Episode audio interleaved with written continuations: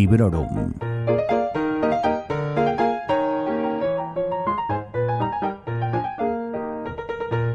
Hola a todos y a todas. Bienvenidas a un nuevo episodio de Librorum, el podcast en el que comento mis lecturas recientes y siempre lo hago sin spoilers. Mi nombre es Vanessa y os doy las gracias por estar ahí. El problema de la paz es la segunda parte de La Era de la Locura, una trilogía de Joe Abercrombie ubicada en el Círculo del Mundo. De su primera parte, Un poco de odio, también tenéis reseña en este podcast, concretamente en el episodio número 52.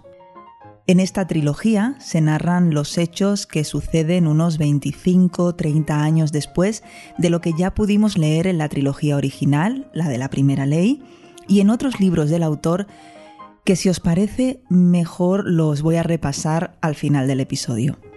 El problema de la paz tiene 725 páginas, o por lo menos ese es el número de páginas que tiene mi edición de Alianza Leer Runas, que contiene el relato La Gema. Es un relato exclusivo para librería Gigamesh y tal y como hice con un poco de odio, compré mi ejemplar en preventa en Lectu para poder leer también este contenido extra. Y no se me olvida, de la traducción de estas novelas se ocupa Manu Viciano, a quien podéis seguir en Twitter como No Siga Leyendo.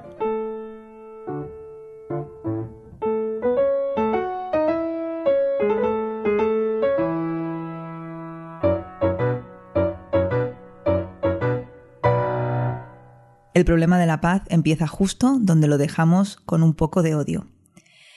Esos personajes que en la trilogía original fueron principales ahora son secundarios, ya sabéis, o directamente forman parte de los recuerdos. Y los nuevos personajes, a los que ya conocimos en el anterior volumen, han heredado parte de este nuevo mundo que cambia a toda velocidad y todos comparten el afán por destacar y por hacerse con una buena parcela de poder. Al fin y al cabo, la ambición, el poder, sobre todo, pero también los cambios sociales y lo efímero de la paz son los temas centrales de esta novela, cuya acción sucede en un mundo que sigue cambiando a una velocidad vertiginosa. Estos cambios, sobre todo tecnológicos, conllevan cambios sociales, y quienes se sentaban en la silla ahora hincan la rodilla. Estamos presenciando una especie de revolución industrial si lo trasladamos a nuestra realidad, eh, con un cambio en el sistema económico, con sus revueltas entre los trabajadores, atentados contra el patrón injusto, bueno, o contra el patrón justo también, porque hay atentados que se cobran víctimas que quizá no tenían ninguna culpa. Pero sea como sea, lo que estamos viendo es el declive del antiguo régimen, el declive de la nobleza y del antiguo sistema de poder.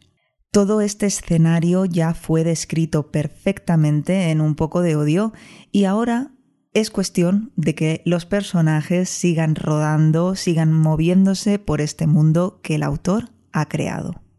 Aunque esta nueva generación, estos jóvenes protagonistas de la novela, crean que tienen la sartén por el mango, vamos a ver que no es del todo así. Puede ser que en parte la tengan, puede que estén consiguiendo hacerse un sitio a base de codazos o, bueno, de espadazos, pero lo que también es cierto es que hay poderes en la sombra que siguen mangoneando y jugando su partida con mano ganadora. Además de esos consabidos poderes terrenales de reyes, nobles, guerreros y también empresarios y empresarias, hay que reservar también un pequeño espacio para la magia que en esta novela vuelve a aparecer. Y no sé si deciros que tiene más presencia en el problema de la paz que en un poco de odio, o quizás sea impresión mía. Yo personalmente no describiría las novelas de Abercrombie como literatura fantástica o no como una literatura fantástica al 100%, pero sí que hay que reconocer que hay una pizca de magia por ahí pululando y la magia en este nuevo mundo cambiante y moderno parece que tendría que ir perdiendo relevancia, como ocurre con la religión. Pero mm, no siempre es así. En un fragmentito del libro, en tan solo tres líneas, esto se nos explica a la perfección. Dice, Quizá estuvieran viviendo en la era de la razón, pero todo aquel que proclamara la muerte de la magia lo había hecho, al parecer, de forma un poco prematura.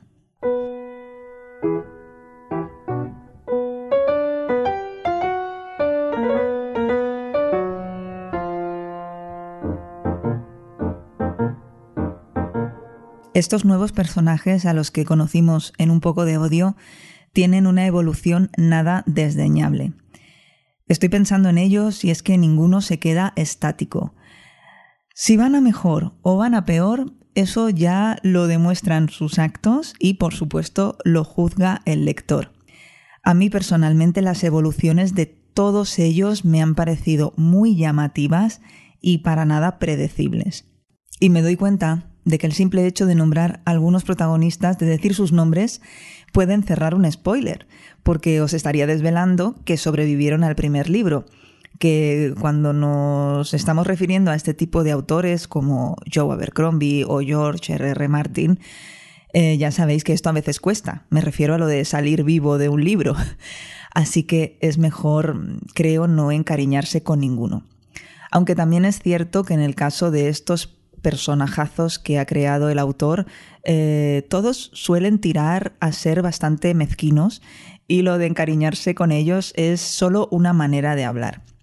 Por supuesto, hay excepciones y yo tengo que decir que para mí sí la hay y que le cogí bastante cariño a uno de ellos, que luego el pobre tiene un final bastante malo. Eh, en fin, ya lo he dicho, que encariñarse es sinónimo de acabar sufriendo, así que mejor no lo hagáis.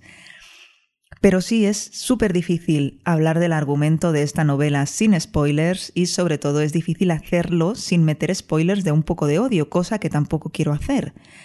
Así que lo que voy a hacer es seguir hablando sobre qué es lo que más me ha llamado la atención eh, del problema de la paz y por qué os recomiendo que lo leáis.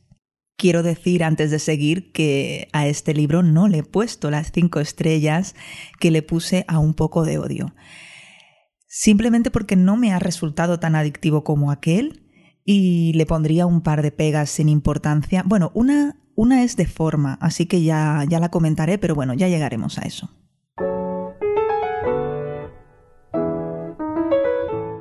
Tal y como suele pasar en las novelas de Abercrombie, las alianzas y las traiciones se alternan a toda velocidad y los que una vez fueron amigos ahora son enemigos o los que fueron enemigos ahora son aliados a la fuerza para de nuevo darse la espalda y entregarse a otro trato que les favorezca más, pisen a quien pisen. Y esto lo han aprendido bien de los personajes de la primera generación.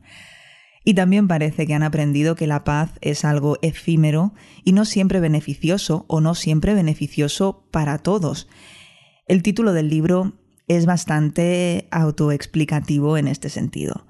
Para según que inversoras, nobles o guerreros, la paz no es más que un lapso de tiempo en el que dejan de enriquecerse o en el que no saben qué hacer. Y más que un periodo de paz, al inicio de esta novela al menos, todo apunta a que estamos viviendo un periodo de recolocación de piezas, de ver al lado de quién me conviene más estar y de quién me tengo que guardar con más cuidado, pero para nada es un libro de transición ni de recolocación de piezas. Porque enseguida llega la acción y de verdad que tiene mucha acción, tiene una mm, trama muy bastante compleja, tiene mucha chicha y por supuesto una evolución de personajes brutal que ya lo he comentado antes y quiero incluir aquí a algunos secundarios que os van a sorprender. Y en general es que vais a encontrar eso muchas sorpresas. Que no es ninguna sorpresa que Abercrombie nos sorprenda, pero sí, hay muchos giros y unas relaciones entre personajes que a mí personalmente me dejaron boquiabierta. Aquí podría sacarle una pequeña pega al libro y es que hay un momento, una relación incipiente entre dos amigos que desemboca en una tensión sexual no resuelta y que tampoco es que tenga la relación, digo, un final demasiado bueno que a mí me dejó la verdad que mal porque veía ahí una cosa interesante que explorar, pero en fin, esto es algo muy, muy personal y, tampoco es nada que echarle en cara al autor. Y es que lo más interesante para mí es ver cómo interactúan, quién se junta con quién, quién traiciona a quién y con qué objetivo lo hacen. Ya lo he dicho muchas veces, pero uno de los puntos fuertes de este autor es crear unos personajes a los que les da la vuelta como un calcetín, nos enseña sus tripas, es que les hace una radiografía, eh, nos muestra sus reflexiones, sus pensamientos, sus más oscuros deseos y además es que lo hace muy, muy bien. Y uno de los vehículos que usa para que estos personajes brillen de la manera que lo hacen es mediante esos diálogos o incluso esos monólogos interiores que podemos disfrutar tan a menudo en estos libros. Es una manera perfecta de conocer a quienes llevan el peso de la historia y ya sé que me repito, pero es que son fragmentos dignos de señalar, pegarles post-its o lo que sea que hagáis.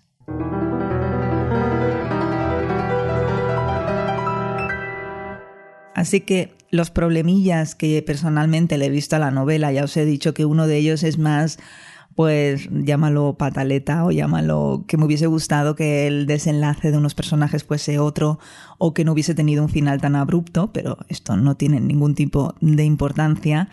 Pero sí que me gustaría hablar de un vicio que creo que tiene Abercrombie y que a muchos lectores seguro que les encanta, pero que a mí no me gusta nada y me refiero a narrar la misma escena de acción desde diferentes puntos de vista. Es una escena que transcurre en el mismo momento y lugar y que nos explica a través de los ojos de diferentes personajes, en su mayoría desconocidos para el lector, que están presentes en la escena ya sea de una manera más activa o más pasiva. Y si habéis leído la novela ya vais a identificar enseguida lo que os estoy diciendo, porque además lo hace un par de veces y es algo que, por ejemplo, usó mucho en su novela Los héroes. Dicho esto, sé que esto va a gustos, eh, sé que a lo mejor hasta es un sello Abercrombie de esos que marcan su estilo y le hacen tan especial, pero a mí no me gusta, se me hace muy repetitivo y bastante pesado. Por ir concluyendo, eh, añadir que es una lectura muy ágil, excepto para mí en esos momentos. Destacan todos los personajes, brillan casi todos los diálogos y es una trama compleja que se enreda en momentos que te llegas a preguntar a ver cómo van a salir de esta. Nos ofrece la violencia acostumbrada en las novelas del autor, el famoso grimdark, y vuelve también el sexo más o menos explícito de la primera parte.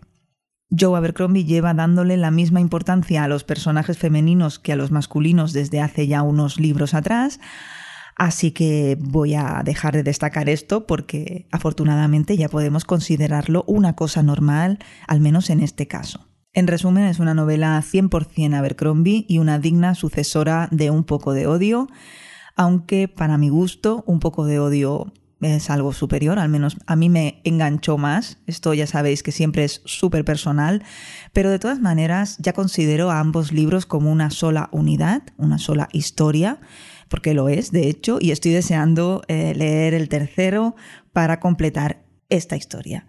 Se titula The Wisdom of Crowds en inglés y verá la luz durante el último trimestre de 2021. Así que espero que para febrero o marzo de 2022 podamos repetir la jugada y volver a tener una cita con este autor que tanto me gusta.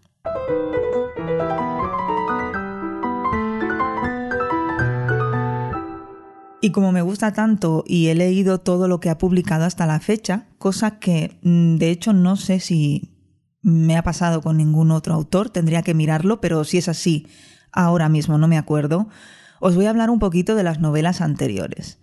En el episodio sobre un poco de odio os comenté que entre los recién llegados surgía la pregunta de si era obligatorio leer la trilogía anterior, la de la primera ley.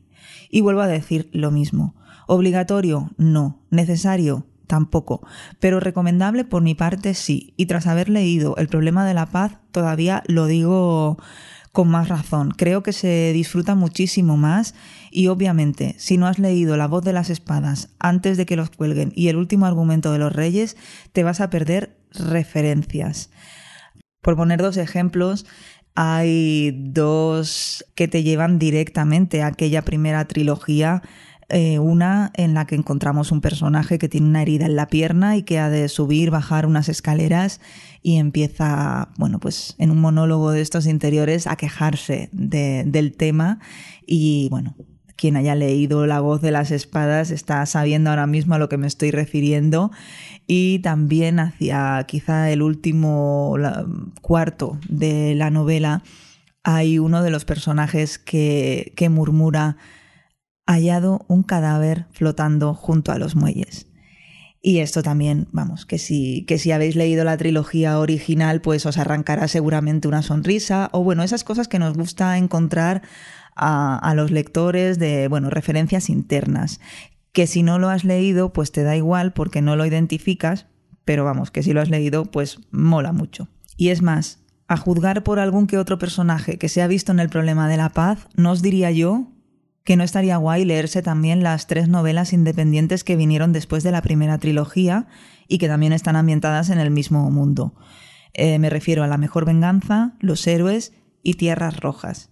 Y que conste que no son para nada mis libros favoritos del autor. Yo sé que se tiende a decir que no, que pueden empezar a leer esta nueva trilogía porque existe el temor, probablemente, a que un lector recién llegado a la historia diga, sí, hombre, me voy a leer yo seis novelas y un libro de relatos, que me refiero a filos mortales, para meterme en esto. Pues mira, no me meto y paso. Y por eso os lo digo, eh, obligatorio no lo es. Ahora, si por ejemplo os animáis a leer primero La voz de las espadas y os flipa, porque os va a flipar, no se os va a hacer tampoco cuesta arriba terminar esa primera trilogía y luego venir a por la de la era de la locura. Así que, bueno, dicho queda, que hagáis lo que os dé la gana. Pero leer a Joe Abercrombie es un gustazo, a pesar de que yo me he permitido aquí el caprichito de sacarle alguna pega, porque oye, también mm, a veces da un poco de rabia tanta perfección.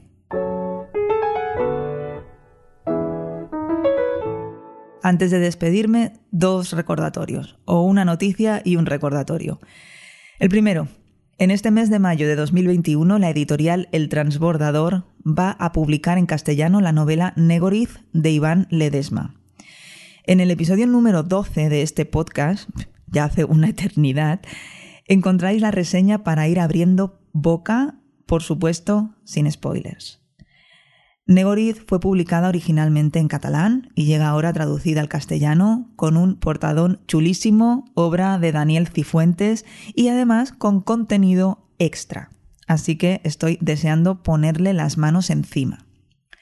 Y en segundo lugar, os quiero recordar también que además de un poco de odio, en Librorum Podcast tenéis otras reseñas de Joe Abercrombie, de libros de Joe Abercrombie, en concreto las eh, de la trilogía del Mar Quebrado, que son Medio Rey, Medio Mundo y Media Guerra, que no están en la línea de estas otras novelas del autor que os he mencionado en este programa. Y ya está. No sé si habréis llegado a la conclusión vosotras solas de que a mí este autor me encanta, pero por si acaso, pues sí, me gusta muchísimo y me gusta muchísimo hablar de su obra. Os animo a que si aún no lo habéis hecho, le deis un tiento. Muchas gracias por seguir ahí. Espero vuestro feedback en la web de sons.red, en ebooks, Apple Podcast, Twitter, Instagram, bueno, donde os apetezca. Si entráis en la web de Sons Podcast y buscáis Librorum, encontraréis ahí los botones a estas redes sociales y todas estas cosas que os acabo de comentar, además de a otros podcasts que seguro que os interesarán y os gustarán mucho. Hasta pronto y felices lecturas. Acabas de escuchar Librorum, un podcast alojado en Sons, red de podcasts. Encuentra mucha más información de este episodio en nuestra página web sons.red barra librorum y descubre muchos más podcasts en sons.red.